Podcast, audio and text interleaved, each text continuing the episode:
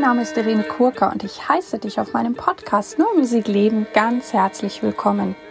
Ich habe klassischen Gesang studiert und singe sehr gerne viel zeitgenössische Musik. Und wenn du gerne mehr über mich erfahren möchtest, schau bitte auf meine Webseite www.irenekurka.de. Dort lade ich dich auch ganz herzlich ein, meinen monatlichen Newsletter zu abonnieren. In diesem Podcast geht es um Themen rund um die neue Musik. Ich teile mit dir Hintergründe, Insiderwissen und ich bringe dir die Menschen aus der neuen Musikwelt näher. Ja, ich möchte einmal wieder, und das ist mir immer auch ganz wichtig, Danke sagen für eure Feedbacks, eure E-Mails, ähm, auch Botschaften über Facebook. Ähm, ja, das bedeutet mir immer richtig, richtig viel, wenn diese Folgen etwas mit euch machen und ähm, euch voranbringen, euch inspirieren. Und ja, also vielen, vielen lieben Dank. Ich bin Kooperationspartnerin der NMZ, der neuen Musikzeitung.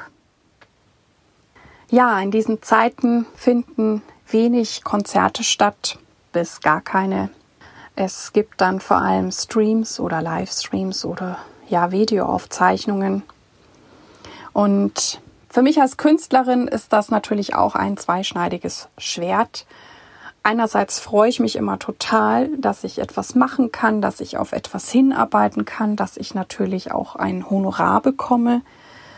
Und ähm, ja, gleichzeitig ist es natürlich nicht das gleiche wie ein richtiges Konzert.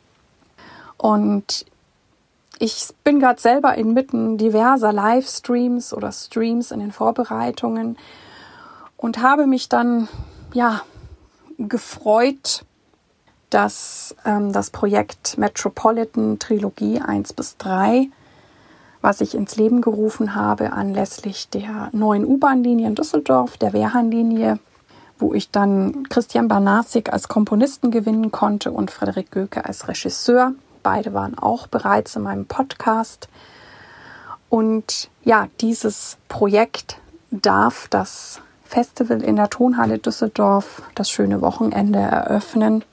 Und ich habe eben vor ein paar Tagen erfahren, dass die Tonhalle sich entschieden hat, das Festival eben digital stattfinden zu lassen.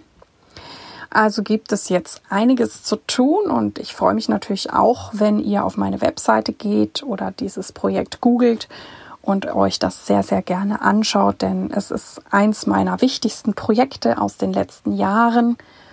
Und ja, wie ich eben sagte, es ist ein Geschenk, es machen zu können in der großen Tonhalle mit einem fantastischen und professionellen Team und auch Filmteam.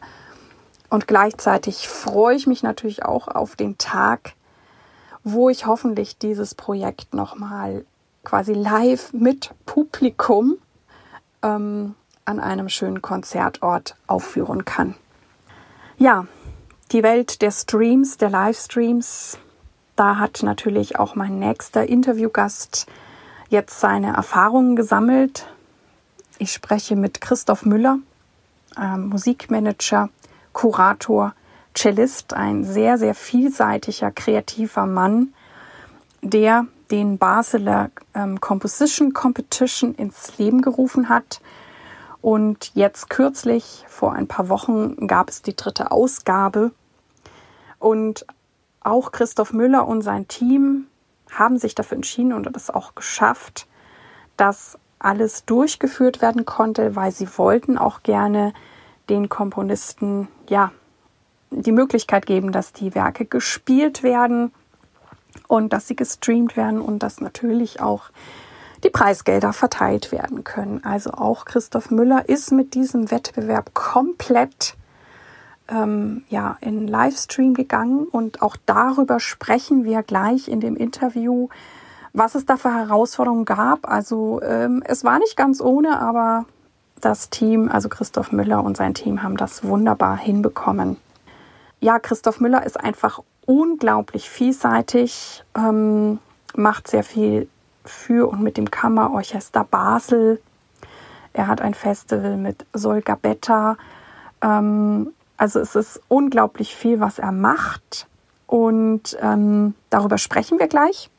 Ich werde natürlich auch alle Links zu Christoph Müller in die Shownotes packen, damit ihr euch über seine ja, umfassenden Tätigkeiten und Begabungen informieren könnt. Was ich auch sehr schön finde, ist, dass er lange Zeit ja selber noch als Cellist tätig war. Also er ist wirklich ein praktischer Musiker, sage ich jetzt mal, der aber sehr früh auch quasi Musikmanagement gemacht hat und da scheinbar auch einfach sehr, sehr, sehr talentiert ist.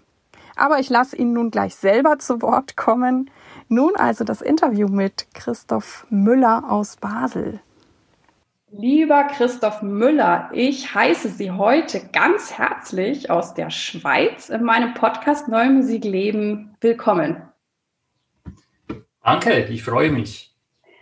Und ich möchte mit der Frage starten. Sie sind ja auch ähm, Cellist oder haben lange als Cellist gespielt. Wie sind Sie zur neuen Musik gekommen? Ja, wie Sie sagen, ich bin ähm, sowohl im Herzen Musiker als auch ähm, vom Studium her. Ich habe mein Grundstudium war ein, ähm, ein Musikstudium äh, mit dem Hauptfach Cello und dort wurde ich natürlich im Rahmen meines äh, Studiums mit äh, zeitgenössischer Musik auch ähm, eigentlich zum ersten Mal so richtig konfrontiert. Ähm, aber es war doch immer eigentlich wie eine ähm, Randerscheinung im, im ganzen Studienprogramm und äh, die Schwerpunkte lagen im klassischen, romantischen ähm, Repertoire, um eben auch das Instrument dann dort richtig zu erlernen. Ähm, aber für mich war eigentlich im Studium ein Werk so ein bisschen ein, ein, ein Schlüsselerlebnis, das ähm, Werk für Violoncello Solo von Luciano Berio. Das ähm, nennt sich Les mots sont allés, also die Wörter sind geflossen sozusagen. Das war ein Stück, das ich ähm, zuerst sehr skeptisch anging, äh, weil ich mir nichts darunter vorstellen konnte und mit den Wochen, Monaten fand ich immer mehr Zugang dazu und das war dann auch eines meiner Stücke ähm, in der Schlussprüfung. Also ähm, und interessanterweise, obwohl ich äh, sehr wenig Erfahrung hatte mit zeitgenössischer Musik, war das das Stück mit der besten Note und weil ich glaube ich einfach dort irgendwie einen Zugang ähm, gefunden habe. Ähm, mich ausdrücken zu können. Und weil, weil ich dort irgendeine Sprache verstanden habe von Luciano Berio, die mich, die mich gepackt hat. Und ich war vor, zuvor, wie, wie gesagt, immer sehr zurückhaltend mit, ähm, mit zeitgenössischer Musik. Aber durch diese eigene Erfahrung habe ich dann eigentlich einen, einen, einen schönen äh, Zugang gefunden. Das war so mein, mein erstes eigentliches, äh, eigenes Erlebnis mit äh, moderner Musik. Ja, Sie machen ja sehr viel mit ähm, zeitgenössischer Musik. Da kommen wir auch gleich noch zu sprechen. Was mich jetzt noch interessieren würde, ist, ähm, was macht für Sie ja gute neue Musik aus? Was hören Sie gerne? Ja, also wie soll ich sagen, gerne hören ist immer so ein Ding mit zeitgenössischer Musik. Es, es, das ist ja nicht Musik, wo man sich äh, zurück, zurücklehnt und ein Buch dazu liest, so, sondern das ist Musik, die herausfordert und ähm, wo man äh, sich etwas vorstellen muss dabei. Und was gute neue Musik ausmacht, also ich kann da vielleicht auch die Worte ein bisschen übernehmen unseren, unseres Jurypräsidenten unseres Basel Composition Competitions, Michael Charel, der bei der Preisverleihung eben auch gesagt hat, ähm, das Hauptkriterium ist eigentlich fast, ähm, wie ein Komponist oder eine Komponistin ähm, mit dem Orchester umgeht. Das heißt, ähm, wie er versteht, das Orchester als Instrument einzusetzen also Instrumentierung, auch eben die verschiedenen ähm, Möglichkeiten, die ein Orchester bietet, klanglich, aber auch eben technisch so zu vereinbaren, dass es ein, ähm, ein Werk gibt, das etwas aussagt und das, das eine Kraft hat. Äh, ich glaube, das ist, das ist das Hauptkriterium, um zeitgenössische Musik beurteilen zu können. Mhm. Genau, wir, wir holen jetzt noch ein bisschen aus, weil ich finde ja, dass Sie auch einen ganz spannenden Lebenslauf haben. Wir haben ja gerade erwähnt, Sie haben auch mit dem Cello begonnen. Sie sind wirklich Musiker, aber Ihr Weg ging ja dann mehr, ich sag mal, ins Musikmanagement, ins Organisieren, ins Veranstalten, ins Kuratieren. Wie ist es dazu gekommen und was, was bedeutet das für Sie? Ja, ich hatte interessanterweise seit frühester Jugend eigentlich ähm, das Interesse, äh, eigentlich was hinter der Bühne geschieht. Also ich war fasziniert von Konzerten. Ich ging mit meiner Familie, mit, mit meinen Eltern sehr oft in die Konzerte ähm, aber schon als Kind hat es mich immer auch sehr interessiert, wie so ein Konzert zustande kommt und was alles dahinter steckt, wo, woher die Musiker kommen, wohin sie wieder gehen, ähm, ob es am Radio überträgt wird oder nicht und so weiter. Und ein Schlüsselerlebnis war eigentlich, als ich ähm, als 15-Jähriger ähm, als Mitglied des Basler Jugendorchesters der Musikhochschule ähm, habe ich aus eigenem Antrieb ein Konzert veranstaltet in der Kirche meines Vaters. Also mein, mein Vater war ähm, Pfarrer in Basel und in der dortigen Kirche, in der Predigerkirche, habe ich ein Karfreitagskonzert aus eigenem Antrieb mit dem äh, Mozart-Requiem und unserem Orchester und einem Jugendchor veranstaltet als 15-Jähriger und habe alles von A bis Z völlig selbst gemacht und das war ein großes Erlebnis für mich. Die Kirche war voll dann sogar und ähm, habe dort bereits so eine Energie gespürt, die in mir, in mir frei wird. Einfach diesen, ich habe diesen, ja, diese Absicht, diesen Willen gehabt, das auf die Beine zu stellen und das äh, möglich zu machen und eben alle diese verschiedenen Elemente ähm, unter einen Hut zu bekommen und das dann in Form dieses Konzertes präsentieren zu können. Ähm, und vielleicht auch ein bisschen deswegen habe ich dann eigentlich parallel das ähm, Gymnasium mit, der, mit dem Schwerpunkt Wirtschaft, ähm, Wirtschaftswissenschaften gemacht und also Matura, Abitur und ähm, parallel Musik studiert. Also äh, und dort habe ich das schon ein bisschen so angezeichnet, diesen Weg. Aber dann entscheidend war dann eigentlich, dass ich ähm, noch während der Zeit meines Konzertreifestudiums als Cellist ähm, mit 25 die, die Gelegenheit bekam, beim, beim Kammerorchester Basel, ähm, damals noch unter einem anderen Namen, Serenata Basel hieß das Orchester damals, ähm, als Geschäftsführer und als Cellist parallel sozusagen einzusteigen. Das Orchester war damals an einem völlig anderen Ort, also das ging dort wirklich um die nackte Existenz, dass, dass das Orchester überhaupt irgendwas, eine, ja, eine ähm, Aufgabe hat und, und äh, Konzerte spielen konnte und so weiter. Und ich hatte dort wirklich die Gelegenheit bekommen, einfach von Null auf alles in die Hände zu nehmen. Und das war für mich ähm, eine Riesenchance und, und wie man dann halt so ist mit 25 Jahren, da, da geht man voll äh, drauf los und auch ein bisschen naiv und ungestüm und hat dann aber doch bewirkt, dass wir innerhalb von vier, fünf, sechs Jahren doch einiges bewegen konnten in einem tollen ähm, jungen Team. Und ja, ich war da sozusagen die Lokomotive, die halt alles angerissen hat und ähm, angestoßen hat und dann sehr bald auch wie eine Genugtuung bekommen habe, dass gewisse Sachen sich realisieren lassen. Also eine Idee zu haben und die dann umzusetzen und dann auch ähm, das Resultat zu erfahren. Das war eigentlich, das ist, äh, das war dort schon mein Antrieb und meine, meine Motivation. Aber eben, ich hatte die Gelegenheit ähm, mit einem, mein Instrument war damals das, das Orchester, mit dem Orchester was zu machen und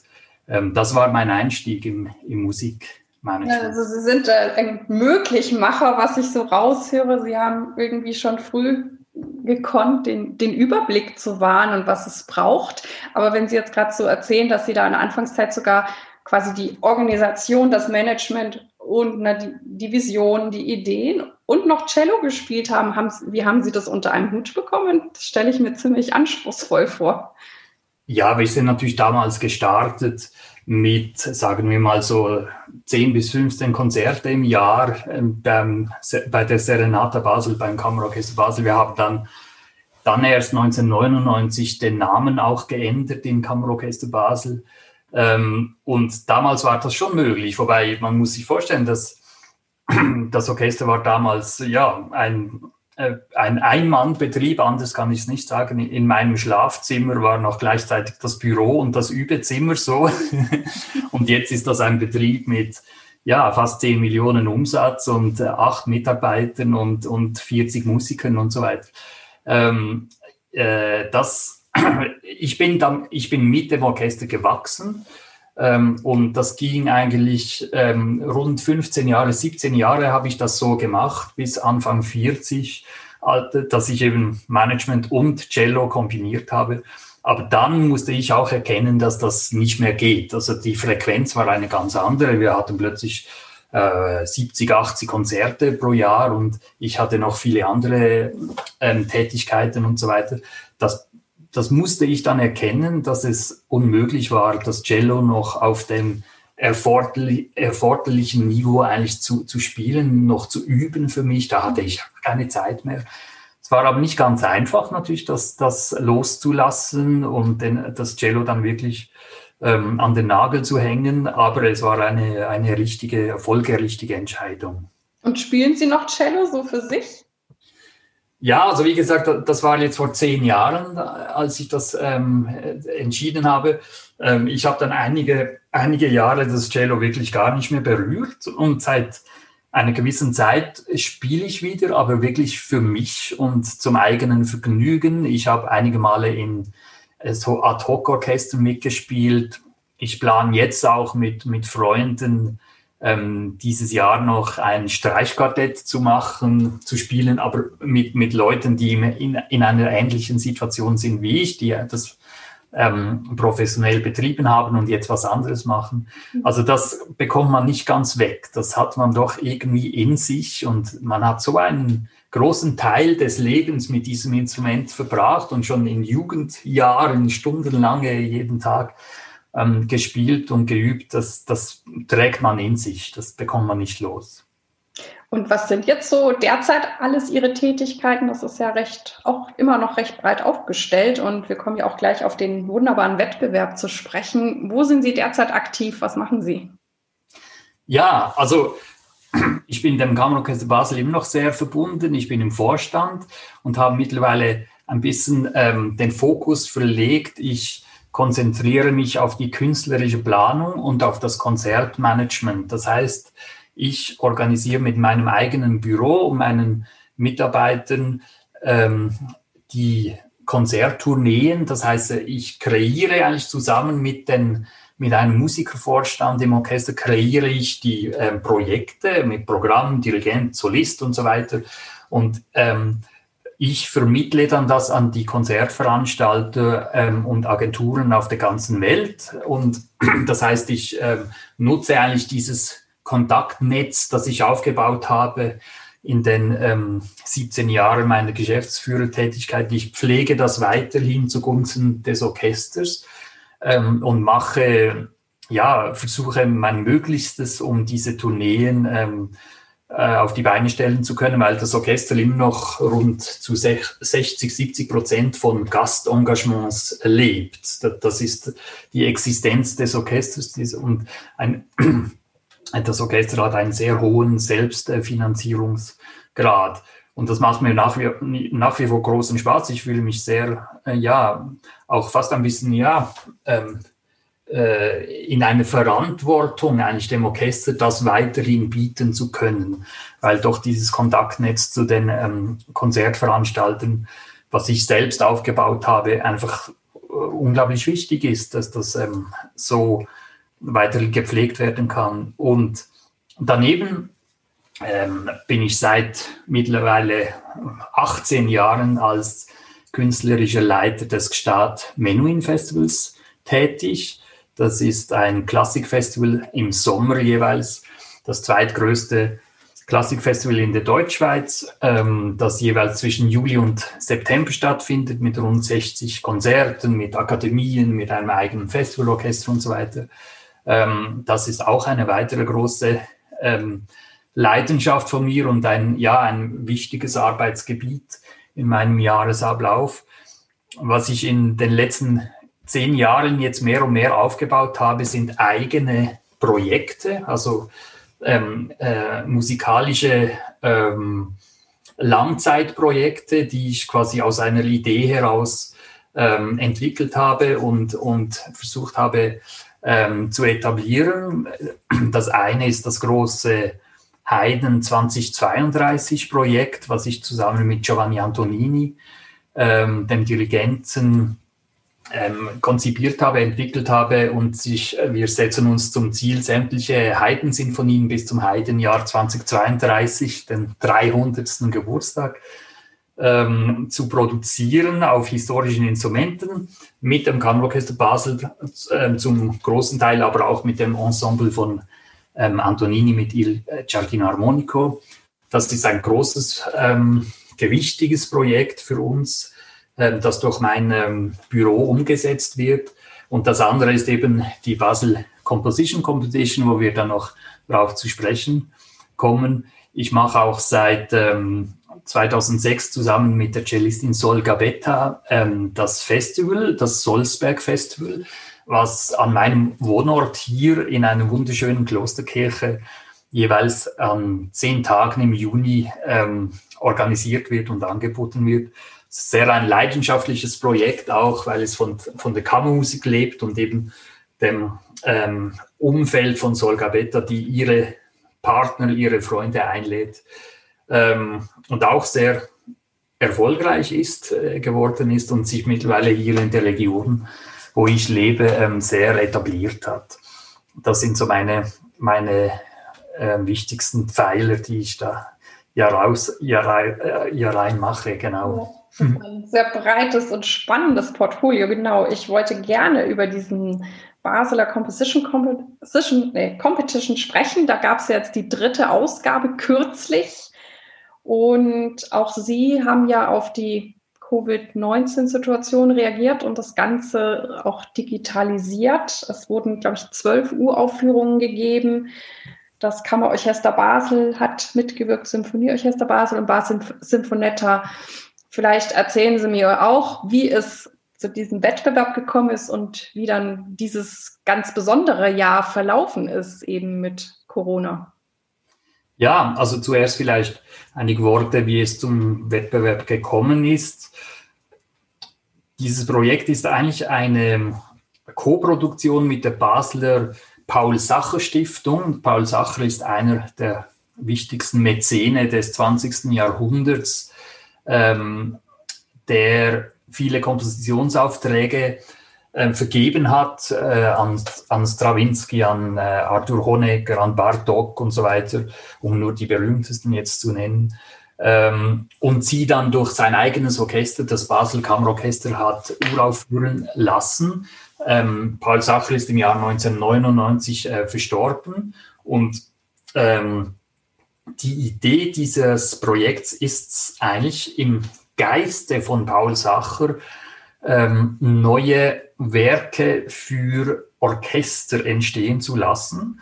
Ähm, und zwar eben speziell für die Kammerorchesterbesetzungen und Sinfonieorchesterbesetzungen. Das heißt für die, ähm, wie soll ich sagen, die, die, ähm, für die traditionelle Orchesterbesetzung, die nicht jetzt durch viel Elektronik oder Perkussion ähm, zugedeckt wird, sondern wirklich eigentlich mit, dem, mit den ähm, traditionellen Orchesterinstrumenten, den Streichern, den Holzbläsern, den Blechbläsern, ähm, Schlagzeug ähm, spielt und auch eben diese, diese Besetzung dann ähm, mit einbezieht.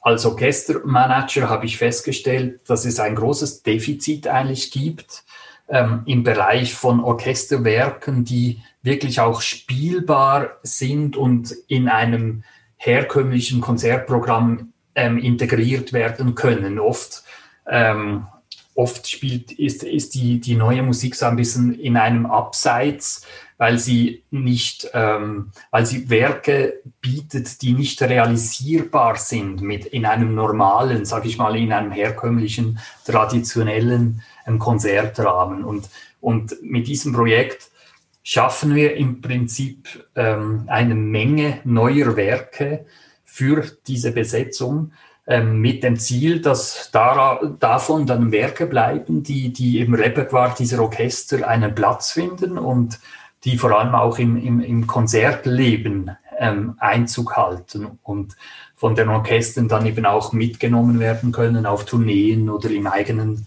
im eigenen Zyklus ähm, aufgenommen werden. Das, das ist eigentlich der Anspruch und der Weg dahin ist, dass wir alle zwei Jahre ähm, dieses Projekt realisieren, ausschreiben und dann werden ähm, aus den Einsendungen werden zwölf bis 14 Werke von der Jury ausgelesen, die dann während einer Woche in Konzerten gespielt werden und beurteilt werden. Und am Schluss gibt es einen Final, wo drei bis vier Werke ähm, wieder nochmals gespielt werden und die Preisgelder werden dann auf diese ähm, Werke verteilt.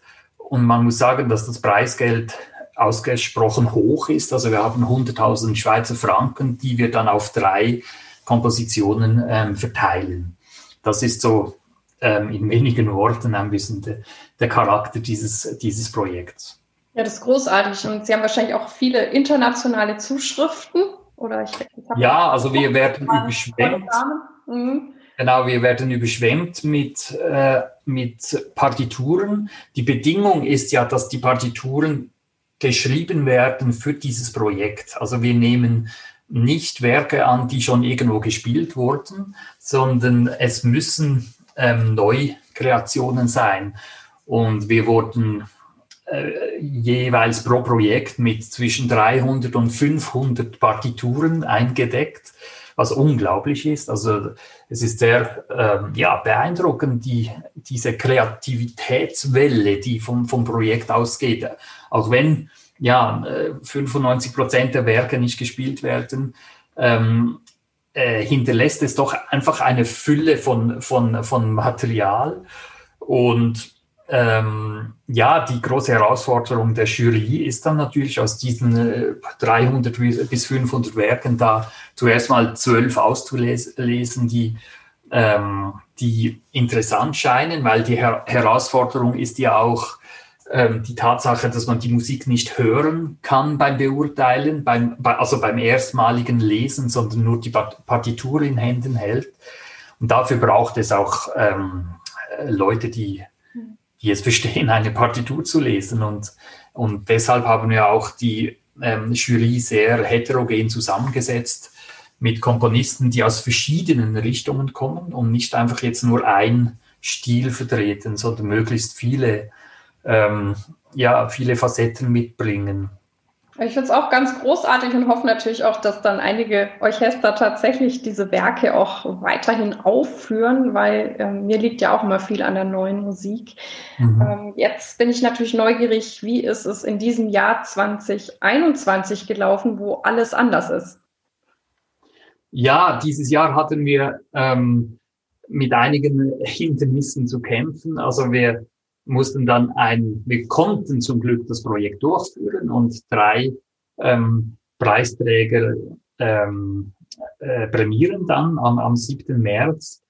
Äh, der Weg dahin war aber steinig oder holprig, sage ich mal so. Äh, wir konnten kein Publikum zulassen. Also die einzige Möglichkeit hatten wir, ähm, indem wir die Konzerte aufgenommen haben und äh, gestreamt hatten. Und wir hatten ähm, den Final dann ähm, ja, über die Streaming-Plattform iDacho ähm, präsentieren können, wobei wir noch ein, eine große Herausforderung zu meistern hatten. Das Konzert des Symphonieorchester Basel musste äh, drei Stunden vor dem Konzert abgesagt werden, weil an diesem Nachmittag ein Orchestermitglied positiv äh, getestet wurde. Das hatte zur Folge, dass rund 15 Musiker, die im Umfeld von ähm, der Musikerin gesessen haben, die mussten sofort isoliert werden. Und wir hatten keine Chance, dieses Konzert durchzuführen. Und Gott sei Dank hat der Tonmeister die Hauptprobe mitlaufen lassen, mit äh, aufgenommen, so dass die vier Werke dieser ähm, des ersten Wettbewerbskonzertes ähm, zumindest einfach ähm, in Audio vorhanden waren. Und die Jury hat dann diese vier Werke anhand der Aufnahmen ähm, beurteilt, anhand der Aufnahmen der Generalprobe. Ähm, und das ist, es war sehr seltsam, weil das wurde dann eingespielt in den Konzertsaal und äh, die Bühne war leer, die Stühle waren noch alle da vom Orchester, aber die Bühne war leer und die Jury im Saal alleine. Ähm, es war eine gespenstische Atmosphäre, irgendwie sehr, sehr äh, ist mir wirklich kalt den Rücken runtergelaufen, aber ähm, gleichzeitig äh, war ich unglaublich froh, dass es funktioniert hat. Also die Qualität der Werke ähm, konnte beurteilt werden und zwei dieser vier gespielten Werke kamen dann tatsächlich auch in den Final. Und im Final war das Orchester natürlich immer noch isoliert, also konnte nicht spielen. Im Final mussten wir dann wieder diese Aufnahmen beiziehen. Und oh. ein ein Werk davon hat dann auch einen Preis gewonnen. Das genau. ist sehr aufregend. ja, aber wichtig war einfach, dass das Ganze fair verlaufen ist, ähm, also dass die Komponisten untereinander die gleichen Chancen hatten und das konnten wir auch wirklich sicherstellen mit diesem, mit diesem Ablauf. Hm. Und ähm, ist es möglich, dass man sich die Werke nochmal anhören kann oder gibt es dann einen Link? Ja, Genau, also auf Idacho ist, ist das nach wie vor äh, verfügbar. Ähm, aber in einigen Wochen, Monaten werden alle diese zwölf Werke, die gespielt wurden, werden ähm, auf unserem eigenen YouTube-Channel verfügbar sein. Und dort bauen wir eigentlich jetzt auch eine digitale Bibliothek auf, auf dem YouTube-Channel von äh, Basel Composition Competition sind auch alle Werke von 2017 und 2019 ähm, erlebbar. Und da werden dann die aktuellsten Werke hochgeladen. Ja, wunderbar. Da geben Sie mir nachher noch die Links, die gehen dann in die berühmten Show Notes mit hinein. Ähm. Sie machen ja jetzt schon ganz viel dafür, dass ja die neue Musik so ein bisschen aus ihrer Ecke rauskommt, ähm, wo es ja vielleicht auch Vorurteile gibt. Was wünschen Sie sich dann noch, dass es ja, die neue Musik noch sichtbarer wird oder vielleicht noch mehr angenommen wird? Ja, also in meinen Augen, ich, jetzt, ich bin, wie gesagt, ich bin kein ähm, neue Musikveranstalter in dem Sinne. Im Gegenteil, eben, ich bin eher in diesem ähm, Konzert, im, im, traditionellen Konzertbetrieb zu Hause, im Tourneegeschäft auch äh, mit Konzertprogrammen unterwegs, die einfach auch den Eingang finden müssen in Abonnementsbetriebe und so weiter, wo eben das breite Publikum sitzt. Und meine Erfahrung ist ja, dass schon, schon wenn man Bartok oder, oder Stravinsky programmiert, ähm, schließen 50 Prozent des Publikums äh, die Ohren und Augen. Das, das, das ist leider in der, in der Realität noch viel zu oft so. Und ähm, der Anspruch hier mit diesem Projekt ist eben, dass, dass, dass es zeitgenössische Werke gibt, die im Rahmen solcher ähm, äh, Konzerte auch wirklich eine Plattform erhalten und nicht einfach irgendwie in diese Nische bleiben. Und äh, ja, in meinen Augen braucht es eben auch ähm, noch viel stärker die Vermittlungsarbeit, ähm, also eine Möglichkeit, ähm, wir müssen eine Möglichkeit schaffen, dass dem Publikum auch, irgendwie auch die Faszination von neuer Musik vermittelt werden kann. Das heißt, es muss irgendwie eine Berührung geben zwischen Komponistinnen, Komponisten und Publikum und den Musikern, die das, ähm, die das produzieren. Ähm, es muss eine Möglichkeit geben, dass die Komponisten ähm, und die Schöpfer dieser, dieser Musik ähm, zum Ausdruck bringen können, was sie mit dieser Musik äh, sagen möchten. Ähm, ein schönes Beispiel unseres Projektes ist dieses Schulklassenprojekt, was wir innerhalb äh, dieser Woche jeweils ähm, umsetzen. das ist eigentlich ganz einfach konzipiert. Jeder der Komponisten, die diese Woche mitmachen bei uns, bekommt eine Schulklasse an seine Seite gestellt. Und ähm, die Schulklasse beschäftigt sich dann intensiv mit diesem Werk des, äh, des Kandidaten sozusagen. Und ähm, das geht so weit eben, dass die Schülerinnen und Schüler dann lernen, eine Partitur zu lesen. Der Komponist, die Komponistin ähm, ähm, vermittelt eigentlich diese, ja, die, diese, die, diese, diese Gedanken, die, die Inhalte, ähm, die er in die, in die Partitur ähm, äh, schreibt, vermittelt er dann mit Worten. Und, ähm, und das ist unglaublich, was man dabei dann erlebt, dass dann Gymnasiasten im Alter von 14, 15, 16, 17 Jahren ähm, plötzlich verstehen, was hinter diesen Noten ähm, ja, zu lesen ist und wie, wie, wie jemand da etwas ausdrücken will. Und, und, ähm, und es gab dann unglaublich schöne Erlebnisse, eben wie diese Schulklassen da ihre, ihre Komponisten, ihren Komponisten unterstützen und ihm folgen und, und dann auch fähnen und, und ja, Daumen drücken und so weiter, weil doch eine Identifikation irgendwie stattgefunden hat ähm, zwischen Schüler und Werk. Und, und das müsste man im Prinzip auch in einem Konzertbetrieb ähm, transportieren können, diesen Gedanken, dass, dass einfach die, ähm, ja, dass die Komponisten eine Möglichkeit bekommen, dem Publikum mitzuteilen und einfach eine, eine Einstiegshilfe so, sozusagen bieten. Ähm, das ist ein, ein meiner Meinung nach das Haupt, äh, die Hauptherausforderung, ähm, die wir irgendwie anpacken müssen, noch viel intensiver, dass, dass ja, das Musikschaffen von heute Einzug hält in den, in den traditionellen Konzertbetrieb und nicht einfach so in dieser Nische bleibt. So. Und es gibt natürlich Orchester, die das äh, konsequent machen, wie eines unserer Partnerorchester, die äh, Basel Sinfonietta, die die machen nur zeitgenössische Musik und machen das sehr faszinierend und, und packend und haben in Basel ein großes Publikum dafür. Aber es ist dann auch wieder eine eigene Schiene. Es, es wird nicht kombiniert mit Beethoven, Mozart, Haydn, sondern man ist dann auch irgendwo radikal. Und ich glaube einfach an dieses Zusammengehen. Es, es muss zusammenkommen, um eben auch halt die Breite des Publikums zu erreichen. Ja, sprechen Sie mir aus dem Herzen. Ich, ich liebe es auch gerne, Sachen zu kombinieren. Ich kombiniere ja auch gerne neue Musik mit Hildegard von Bingen und ich habe mhm. auch gerade mit dem Podcast die Erfahrung gemacht. Also ich habe ja Hörer, die sozusagen aus unserem Fachkreisen sind, aber ich habe auch immer, ich nenne sie mal liebevoll meine Laienhörer, die eigentlich erstmal keine Ahnung von neuer Musik haben und ich kriege auch viele Zuschriften und es gibt dann eben auch die Zuschrift von diesen Menschen, die sagen, ne, der oder die Komponist, das Gespräch hat mich bewegt, ich habe mich damit befasst, ich habe mir das auf YouTube angehört oder ich bin tatsächlich in ein Konzert gegangen und mhm. da bin ich dann auch immer ganz glücklich und ich glaube, es ist auch vielleicht dieser menschliche Ansatz, weil dann wird es irgendwie nahbar und es ist nicht nur irgend so ein irgendwas Komplexes, Kompliziertes, nicht Verständliches und ja. ja ich finde immer auch, neue Musik muss einfach irgendetwas in einem anklingen lassen, irgendeine, irgendeine Emotion, irgendeine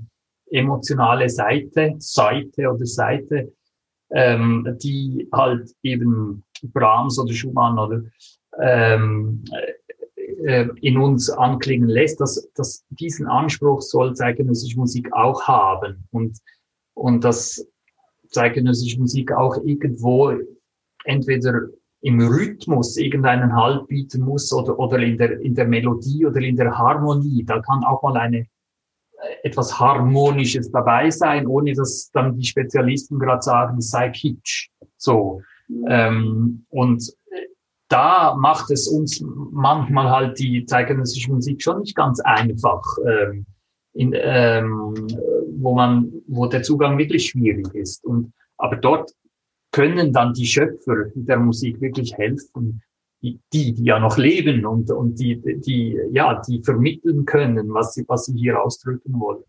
Und deshalb übrigens ähm, haben wir auch jetzt nicht in Covid-Zeiten, in den Ausgaben 17 und 19 haben wir vor, vor der Aufführung jedes einzelnen Werk, Werkes haben wir auf der Bühne jeweils ein Künstlergespräch gemacht, also mit den Komponisten, wo sie wirklich ja, äh, sprechen über das Werk und, und eine Kurzanalyse machen und eine Kurzinterpretation auch machen. Und das hat sehr geholfen. Das haben wir diesmal, diesmal mit Videos gemacht, äh, mit, mit Künstlergesprächen, werden das dann auch in den, in den geschnittenen Videos so einbauen, dass man das so mit, äh, zusammen mit dem Hörerlebnis kombinieren kann. Mhm. Genau, wir sind ja jetzt in diesen Covid-19-Zeiten und ich, ich, ich habe ja auch viele Kolleginnen oder kriege eben auch Zuschriften und meine Kollegen, Kolleginnen sind auch immer so ein bisschen verunsichert. Äh, ist es gerade sinnvoll, auch Veranstalter anzuschreiben, weiter Akquise machen oder lieber nicht? Nervt man die? Und da Sie ja selber die Veranstalterseite sehr gut kennen, gibt es da irgendetwas, was Sie uns sagen oder empfehlen können? Ja, also als Veranstalter ist man natürlich im Moment auch völlig blockiert. Ähm, also wir dürfen nicht veranstalten. Wir, es ist sogar verboten, äh, etwas, was man sich nie hätte erträumen lassen äh, vor kurzem noch. Man macht sich strafbar, wenn man ein Konzert mit Publikum macht, ähm, aus nachvollziehbaren Gründen. Aber es ist trotzdem schwierig zu verstehen. Das heißt, ähm, wir als Veranstalter können den Künstlern im Moment auch nichts bieten. Aber ich glaube, das, was hilft, und das hilft uns jetzt als Veranstalter und auch als äh, ich, der jetzt viele Projekte irgendwie retten muss, die jetzt ausfallen ähm, in die Zukunft. Was mir unglaublich hilft, ist einfach ähm, zu planen und zu ähm, wirklich an, an die Zukunft zu denken, zu ja, Strategien zu entwickeln, ähm, wie das weitergehen kann, wie es unter anderen Vorzeichen vielleicht weitergehen kann. Ich, ich erlebe das auch in meinem Umfeld. Es gibt solche, die ja fast in einer eigenen Depression und in einem eigenen Mitleid zum Teil auch fast ertrinken. Ähm, und es gibt solche, die fast äh, sprühen vor Ideen, wie es weitergehen soll und was man alles machen könnte, die ähm, die Visionen ähm, entwickeln, die man fast nicht bremsen kann. Und wahrscheinlich braucht es so ein Mischding. Äh, ich glaube fest daran, dass es weitergehen wird. Und ähm, mich haben jetzt in, den letzten zwei, drei Wochen einige ähm, Signale auch sehr optimistisch gestimmt, dass auch das Publikum sehr hungrig ist. Wir haben mit dem Vorverkauf angefangen für das Sommerfestival in Gstaad oder mit dem Vorverkauf für das Solzberg Festival. Und wir spüren da überhaupt keine Zurückhaltung des Publikums. Also da, wir spüren, dass das Publikum wirklich damit rechnet zu kommen und hungrig ist. Ähm, es wird nicht so sein, dass die Leute dann nur noch zu Hause sitzen und Konzerte streamen, ähm, äh, sondern die wollen vor Ort dabei sein. Das Live Konzert wird nicht abgelöst mit den Streams. Es wird eine parallele Entwicklung geben. Ähm, und ich glaube, das, um auf die Frage zurückzukommen, das hilft allen, ähm, die ja kreativ tätig sind und jetzt einfach pausieren müssen, einfach zu, äh, ja, die eben diese, ähm, diese Zeit auch zu nutzen, um, um wirklich Ideen zu kreieren und, und äh, weiterzuentwickeln und auch ja, ganz konkret die nächste und übernächste Saison äh, zu planen. Mhm. Ja, wir haben jetzt erfahren, dass Sie sehr viel machen, sehr viel wuppen, auch ähm, in verschiedene Projekte leiten. Und da bin ich ja immer neugierig, wie Menschen das schaffen. Gibt es eine Art Zeitmanagement? Können Sie da was empfehlen? Ja, also es ist schon so, dass sich natürlich natürlicherweise die Projekte so ein bisschen verteilen übers Jahr. Ähm, wenn ich in, in Start beim Festival bin, dann gibt es für mich in diesen Wochen nur das und dann fokussiere ich mich total darauf. Ähm, wenn die Composition Competition stattfindet, dann, dann, dann bin ich nur da und so weiter. Aber ähm, zeitweise ist es wirklich muss man sich sehr disziplinieren, dass man die Sachen nicht durcheinander bringt. Also grundsätzlich bin ich überzeugt davon, dass verschiedene Tätigkeiten einem selbst ähm, bereichern und inspirieren und dass, dass sie auch komplementär sind, dass das eine Projekt auch dem anderen helfen kann und umgekehrt.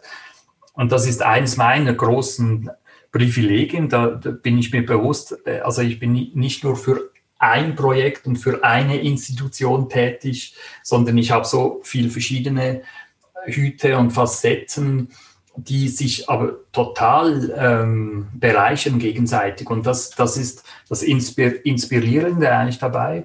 Ähm, aber man muss eine, eine, gewisse Selbstdisziplin eben haben, dass man sagt, jetzt am Montagmorgen mache ich jetzt nur mal das und, und bereite ich das vor, bereite ich Gesuche vor für Stiftungen, für diesen, dieses Projekt ähm, und dann am nächsten Tag kommt das und so weiter.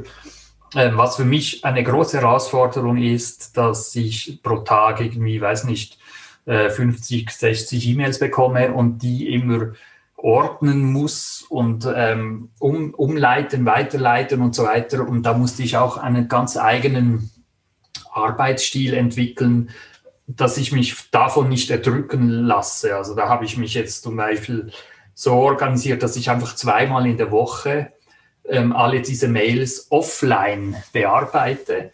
Ähm, also meistens halt dann einmal übers Wochenende und einmal Mittwoch, Donnerstag oder so. Und dann die ähm, offline beantworte und dann einfach auf Knopfdruck sozusagen rauslasse. Ähm, so komme ich am effizientesten eigentlich vorwärts. Aber das braucht schon ein bisschen Organisation und, und äh, Zeitmanagement. Mhm. Aber ich habe mittlerweile ja, also wir sind in unseren Büros, wir sind ungefähr zehn Personen und ich, ich habe zum Teil auch Leute, also nein, zum, je, jede Person, die ähm, arbeitet bei uns, hat ein, eine bestimmte Aufgabe und betreut ein Projekt und so weiter. Und dadurch, ich bin ja nicht alleine. So. Hm. Aber das mit den E-Mails finde ich auch ziemlich klasse. Ne? Das ist so dieses, dieses Bündeln, weil man ja, wenn man jetzt immer so zwischendurch mal zwei E-Mails beantwortet, das braucht eigentlich viel mehr Energie, weil es einen immer wieder rausreißt. Und ja. Ich mache das ja. häufig auch so, dass ich dann irgendwie eine Sache fertig mache und dann sage ich, keine Ahnung, okay, die nächste halbe Stunde oder Stunde mache ich nur E-Mails und dann wieder weg, weil das, ich glaube, da ist man dann besser fokussiert auf diese Art von, von Arbeit. Ja, auch gedanklich. Also ich, ich habe jetzt ganz einfaches Prinzip. Ich habe pro, pro, pro Aufgabenbereich ein E-Mail-Fach, oder? Und dann gehen alle Startthemen gehen in den Startordner und alle ähm, ja, anderen Sachen in einen eigenen Ordner und dadurch arbeite ich dann die E-Mails auch nach Thema ab und das, und das hilft sehr. Ähm, dann ist man wirklich einen Moment lang in diesem Thema drin und so.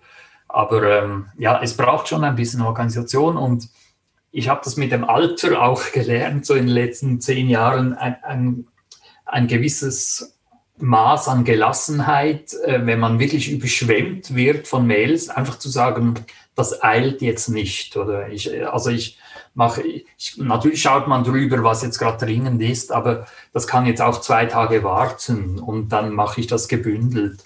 Und das ist viel effizienter als ständig oben anfangen und ähm, postwendend ähm, antworten. Man kann das Tempo so auch ein bisschen rausnehmen aus dem Ganzen. Hm.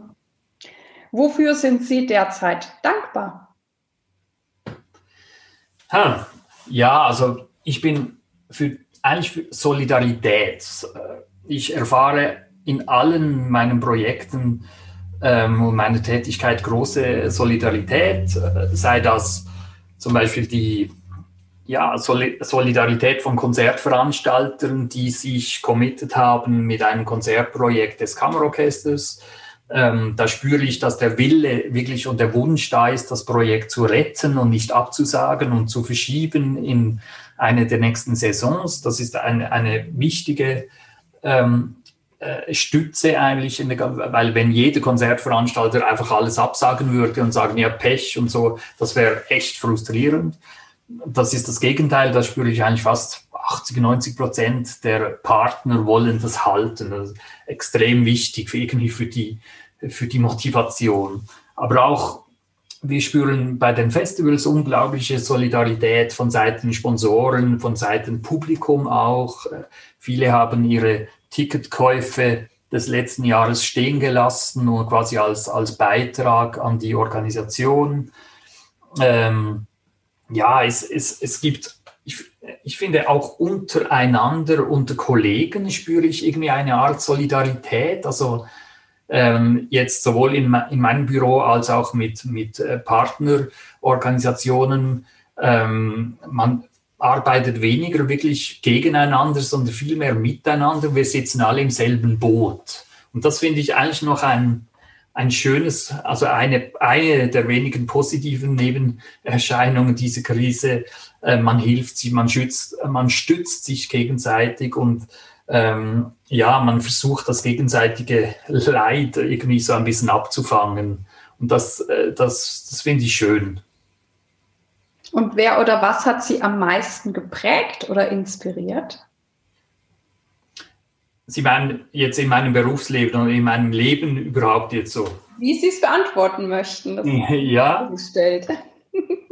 ja, also in meinem Berufsleben muss ich sagen, ähm, war ich ganz am Anfang als, als, als Greenhorn im Musikmanagement, war ja eine meiner ersten, ähm, wie soll ich sagen, also so ein, ein, ein äh, Meilenstein meiner Tätigkeit war, dass wir den Dirigenten Christopher Hogwood, ein großer Spezialist für alte Musik, den konnte mir überzeugen, ähm, das war etwa im zweiten, dritten Jahr meiner Tätigkeit beim Kammerorchester, also als ich so 27 war oder so, ähm, den konnte mir überzeugen, für das ähm, Kammerorchester aktiv zu werden. Und ähm, wir wollten uns so wie ein Profil geben ähm, als Orchester, das eben alte Musik und ähm, neue Musik kombiniert und historisch orientiert und so weiter interpretiert, äh, weil die Musiker einfach auch diesen Background hatten. Und Hogwood war für uns so ein bisschen ja, die, die Kühlerfigur, die wir da ähm, auch brauchten, um uns irgendwie auch international ein Ansehen zu verschaffen. Und, und Hogwood ist da zu uns gekommen und ähm, ich staune manchmal, mit welcher Naivität ich da auf ihn äh, als Manager zuging. Und damals empfand ich das immer alles wahnsinnig arrogant, was er mir und unserem Büro und unserer Organisation und so weiter, was er da alles gefordert hat. Es, er hat wirklich gefordert, dass es professioneller werden muss, dass professionelle Strukturen da sind, dass ähm, wir auch äh, ganz anders aufgestellt sind in der, in der Struktur des Orchesters und so weiter. Und im Nachhinein muss ich sagen, ist, war er eigentlich der, der eben mich gelernt hat, ähm, solche Strukturen ähm, zu schaffen, damit das Ganze überhaupt funktionieren kann. Und, und er und seine hartnäckige Agentin damals, seine Privatsekretärin, das war ein gefürchtetes Duo im Musikbetrieb. Ähm, er ist ja leider gestorben 2014, ähm, der Christopher Hogwood, aber er war schon eigentlich der, der Beschleuniger dieser, ähm, dieser Professionalisierung und dieses Wachstums vom Kammerorchester Basel eben, wie es heute dasteht.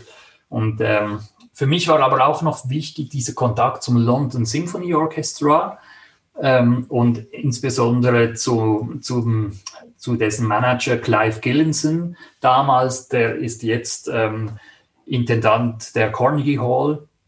Clive Gillinson war auch Cellist im London Symphony Orchestra und ähm, hat dann das Orchester dort ähm, als Geschäftsführer und künstlicher Leiter, glaube ich, so ähm, geleitet. Und das war mein erstes ähm, international renommiertes Sinfonieorchester, das in Gstaad in meiner Tätigkeit ähm, äh, in Gstaad beim äh, Menuhin Festival aufgetreten ist. Das war ein Durchbruch eigentlich der, ja, unserer unserer Planung im Orchesterbereich. Also wir, wir wollten wirklich wieder wachsen und ähm, wir wollten an der Reputation gewinnen mit dem Stadtmenü Festival so in diesen Jahren 2003, 4, 5, 6 und haben damals wirklich gekämpft, dass wir eines der großen international renommierten Sinfonieorchester da hoch in die Berge bekamen. Und es ist uns dann gelungen, mit dem London Symphony Orchestra so eine, so eine strategische ähm, Zusammenarbeit zu entwickeln und auch einen Sponsor dafür zu finden. Und von Clive habe ich unglaublich viel auch gelernt, wie, wie so ein Orchesterbetrieb funktioniert, ähm, ähm, wie sie auch zu Hause in London organisiert sind. Sie, sie haben unter anderem eben auch so eine, eine ein eigenes Probenhaus und ähm, ein eigenes Konzerthaus entwickelt, das St. Luke's, ähm, was für mich auch ein bisschen ein Vorbild war beim, bei der Realisierung von Don Bosco Basel, von diesem ähm, jetzt gerade abgeschlossenen Umbau einer Kirche in ein, in ein Probe- und Konzerthaus in Basel. Ähm, das war ein wichtiger äh, Kontakt für mich äh, und, sehr, sehr inspirierend. Und mit ihm bin ich heute auch noch äh, regelmäßig in Kontakt ähm, und beobachte auch ein bisschen ja mit Sorge, was in New York im Moment in, dieser Covid-Krise abgeht. Ähm, aber das waren zwei prägende Figuren ähm, für mich, ja. Und klar inspiriert, also für mich schon als Jugendlicher und ähm, als, als junger Erwachsener war ich natürlich immer sehr von Cellisten angetan. Also mir, äh, mir war Jojo Ma immer ein großes Vorbild. Ich habe Rostropovich äh, bewundert, äh, die, die Aufnahmen von Jacqueline Dupré und so weiter. Ich war schon damals ähm, sehr, sehr, ja, so geimpft von dieser, von diesem Wille und, und von dieser Absicht, auch Cellist zu sein und, und habe danach hat viel dafür aufgewendet und, und habe danach gestrebt, eigentlich auch ähm, cellistisch unterwegs sein zu können. Und das habe ich ja dann eigentlich auch einige Jahre machen können, machen dürfen. Und was bedeutet es für Sie, sich treu und authentisch zu sein in dem, wie ich es call, Musikbusiness und wie gelingt Ihnen das? Ja, ich glaube, mir selbst gegenüber treu und authentisch zu sein, das heißt eben auch, ähm, dass ich wirklich die Projekte mache, die mich, die mich ähm, inspirieren und die mich, die mich innerlich einfach antreiben ähm, und wirklich mich darauf zu fokussieren, auf diese, auf diese Tätigkeit, wo ich ein inneres Feuer verspüre ähm, und mich, ja, mich das war eigentlich auch für, für mich dann vor, vor zehn Jahren der Ansporn, als ich eben diese gesamte Geschäftsführung des Kammerorchesters aufgegeben habe und mich jetzt Anführungsschlusszeichen nur noch auf die Planung und auf, auf das Konzertmanagement fokussiert habe, mich darauf zu fokussieren, wo ich wirklich glaube, dass ich einfach gut bin oder etwas, etwas bewirken kann. Und das ist für mich diese, die Realisierung von musikalischen Projekten. Also ich aus einer Idee etwas zu entwickeln, was dann vielleicht ähm, ja Bestand hat und vielleicht auch über mein Leben hinaus, das klingt jetzt vielleicht pathetisch und so, aber noch weiter bestehen kann, also irgendeinen Dienst an der Musik sozusagen erweist. Das, das, das ist mein Ansporn und das, das möchte ich auch in den nächsten Jahren, daran möchte ich arbeiten. Und das heißt, darin bleibe ich mir treu. Und dann vielleicht eben auch mal gewisse Sachen abgeben können, die, ähm, die dann vielleicht vorbei sind oder wo irgendwie meine Art Mission abgeschlossen ist. Das, das wird auch dazugehören. Ähm, ja, und sich halt wirklich darauf dann zu fokussieren, wo man am meisten bewirken kann. Und es ist schön, wenn sich das dann so fügt wie bei Ihnen, dass das, wo Sie am meisten bewirken können, das auch was ist, was Ihnen ja unglaublich Freude macht. Ja, das ist so, vor allem eben, wenn ein Projekt wie Basel Composition Competition oder Haydn 2033 oder jetzt das neueste eben das, die Umsetzung des Kulturzentrums Don Bosco Basel, wenn aus einer Idee, aus einer kleinen, ähm, aus einem kleinen Keim sozusagen dann wirklich ähm, etwas wächst, was dann auch Bestand haben kann und was sich selber trägt finanziell und so weiter. Das ist schon eine große Genugtuung. Aber es braucht auch sehr viel Durchhaltewille dafür und es braucht auch Glück, manchmal die richtigen Leute begeistern zu können, die richtigen Geldgeber, die richtigen Mäzene und so weiter. Und was bedeutet für Sie dann Erfolg?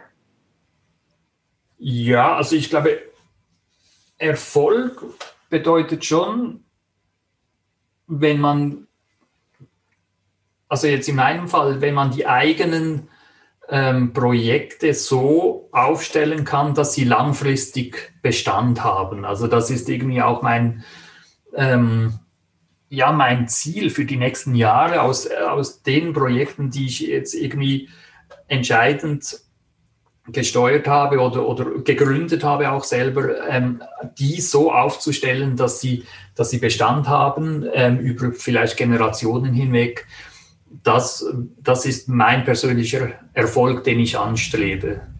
Genau. Und natürlich, also im, im täglichen, wie soll ich sagen, im täglichen Konzertleben heißt Erfolg auch, ähm, erfolgreiche Konzerte auf die Beine stellen zu können. Sowohl wirtschaftlich, dass die einigermaßen funktionieren, aber eben auch, dass sie ja einen Sinn machen und dass sie das Publikum berühren und bewegen, dass Diskussionen entstehen, dass, sich, dass es Interaktionen gibt zwischen Publikum und Musiker und, ähm, und äh, dass etwas zum Leben ähm, erweckt wird, was die Leute inspiriert und, und ja, erwärmt. So, das ist auch Erfolg. Und gibt es etwas, Sie haben ja schon vieles verraten, was Sie antreibt oder haben Sie noch eine Vision? Also ich glaube, das, was mich wirklich antreibt im Moment, weil ich eben so viele spannende Projekte etabliert oder gegründet habe, ähm, ähm, das, was mich antreibt, ist effektiv, dass diese Projekte bestehen und dass es jetzt sind ja alles relativ noch junge Projekte. Also Haydn ähm, 2032 ist jetzt sieben Jahre alt und ähm, äh, BCC, Basel Composition Competition, das ist erst das dritte Mal stattgefunden und so weiter. Das Kulturzentrum wurde erst letzten Oktober eröffnet. Das Kammerorchester Basel ist eigentlich auch noch verhältnismäßig jung, so ähm, gegründet 1984. Äh, das ist meine Vision, dass diese Projekte irgendwie ähm, Fuß fassen und, und einen festen Platz erhalten im Konzertleben der Schweiz, in Basel, Europa und so weiter. Ähm, und im Zusammenhang mit diesen Projekten braucht es auch ständige Visionen. Also ich möchte jetzt nicht weiterhin jedes Jahr so ein Langzeitprojekt ähm, gründen ähm, und in die Welt stellen, sondern ich möchte eigentlich jetzt in den nächsten Jahren mich auf diese Projekte fokussieren und um diese Projekte herum nach vorne schauen, nach vorne blicken und da ähm, da bin ich zum Glück auch nicht alleine und da gibt es viele Menschen, die da auch involviert sind. Gerade zum Beispiel Giovanni Antonini, der Dirigent mit Haydn 2032, da hängt extrem viel von ihm ab. Äh, er bringt diese musikalische ähm, Energie und die, diese, diese unglaubliche ähm, Inspiration für diese Musik, die äh, bringt er da mit und äh, wir, wir, brauchen ihn und ich, ich, ich bin mit meinen Leuten im Hintergrund tätig so, aber ähm, da brauchen wir sehr viel, ähm, ja auch ähm, laufend eigentlich ähm, Inspirationen und auch Brainstorming und so weiter, wie wir äh, dieses Projekt noch weiterbringen können. Das, das Haydn-Projekt ist wie eine Mission ein bisschen, eine Mission für die Genialität dieser Musik, dieser Sinfonien ähm, zu kämpfen und das in die Welt rauszutragen. Das ist vielleicht ein gutes Wort, diese Mission, dass, dass ich, ich fühle mich ein bisschen beauftragt, da diese Projekte auch rauszutragen und eben auch ähm, ja, zu stabilisieren. Da haben Sie ja noch viel vor und Sie haben uns auch viele großartige Einblicke gegeben. Wir sind tatsächlich bei der letzten Frage angekommen und da möchte ich von Ihnen wissen, welchen Tipp, möcht, Tipp möchten Sie jungen Künstler und Künstlerinnen geben? Ja, also ich glaube, das ist ganz einfach, das klingt, klingt vielleicht auch äh, ein wenig pathetisch, aber ich glaube, ähm, man kann einen einer jungen Musikerin, einem jungen Musiker einfach nur sagen, bitte glaubt an eure Träume und ja, bleibt dabei, bleibt auf einem Weg, diese zu verwirklichen, ähm, aber bleibt auch auf dem Boden irgendwie, bleibt realistisch. Ähm, wenn, wenn, ich, wenn ihr seht, ihr stößt an eine Grenze, ihr kommt nicht weiter, seid auch flexibel. Denkt an andere Bereiche, seid nicht... Ähm, verbissen oder, oder, oder, oder starr irgendwie in der Vorstellung, ihr müsst jetzt ein Supersolist werden, sondern bewegt euch im richtigen Moment. Aber doch irgendwie ähm, angetrieben sein von einem Traum. Ich glaube, das ist, das ist essentiell, ähm, wenn man sich in dem im künstlichen Bereich bewegen will. Und und wenn der nicht da ist, und das kann ja, können ja verschiedene Träume sein, bei mir war es immer ein Traum, irgendwie in diesem, in diesem Macherumfeld tätig zu sein, also ein Konzert machen, etwas auf die Beine stellen und so weiter. Es war komisch, komischerweise fast stärker als der Antrieb, ähm, selber Musik zu machen. Und das, das, das habe ich zum Glück eigentlich rechtzeitig auch erkannt da, und, und habe dann auch diesen, diese Parallele, äh, diese zwei parallelen Wege genommen. Und ja, das kann ich jedem raten, sich, sich das zu be bewusst zu werden in, in diesem wichtigen Alter, so wenn es darum geht, ähm, welchen Weg man einschlagen soll. Ja, lieber Herr Müller, ich danke Ihnen ganz, ganz herzlich, dass Sie sich heute die Zeit genommen haben. Ich drücke Ihnen natürlich für alle Projekte ganz feste die Daumen und ja, vielen, vielen Dank für dieses großartige Gespräch. Danke, Ihnen auch. Auch alles Gute, ja, freut mich. Bis später. Dies war also das heutige Interview und ja, ich bin wie immer sehr dankbar für meinen wunderbaren Gast. Ich hoffe, du konntest viel für dich mitnehmen und es hat dich inspiriert und ich freue mich auf deine Ideen, Anregungen und E-Mails oder auch über Facebook. Vielen Dank, dass du bei mir eingeschaltet hast. Ich hoffe, es hat dir gefallen und dich inspiriert und ich freue mich sehr, wenn du dir Zeit nehmen kannst, meinen Podcast deinen Freunden und Kolleginnen weiter zu empfehlen oder dir sogar etwas extra Zeit nimmst und diesen Podcast eine gute Bewertung auf iTunes abzugeben. Ich danke dir. Dir alles Gute. Lebe deine Musik, lebe dein Leben und bis zum nächsten Mal, deine Irene.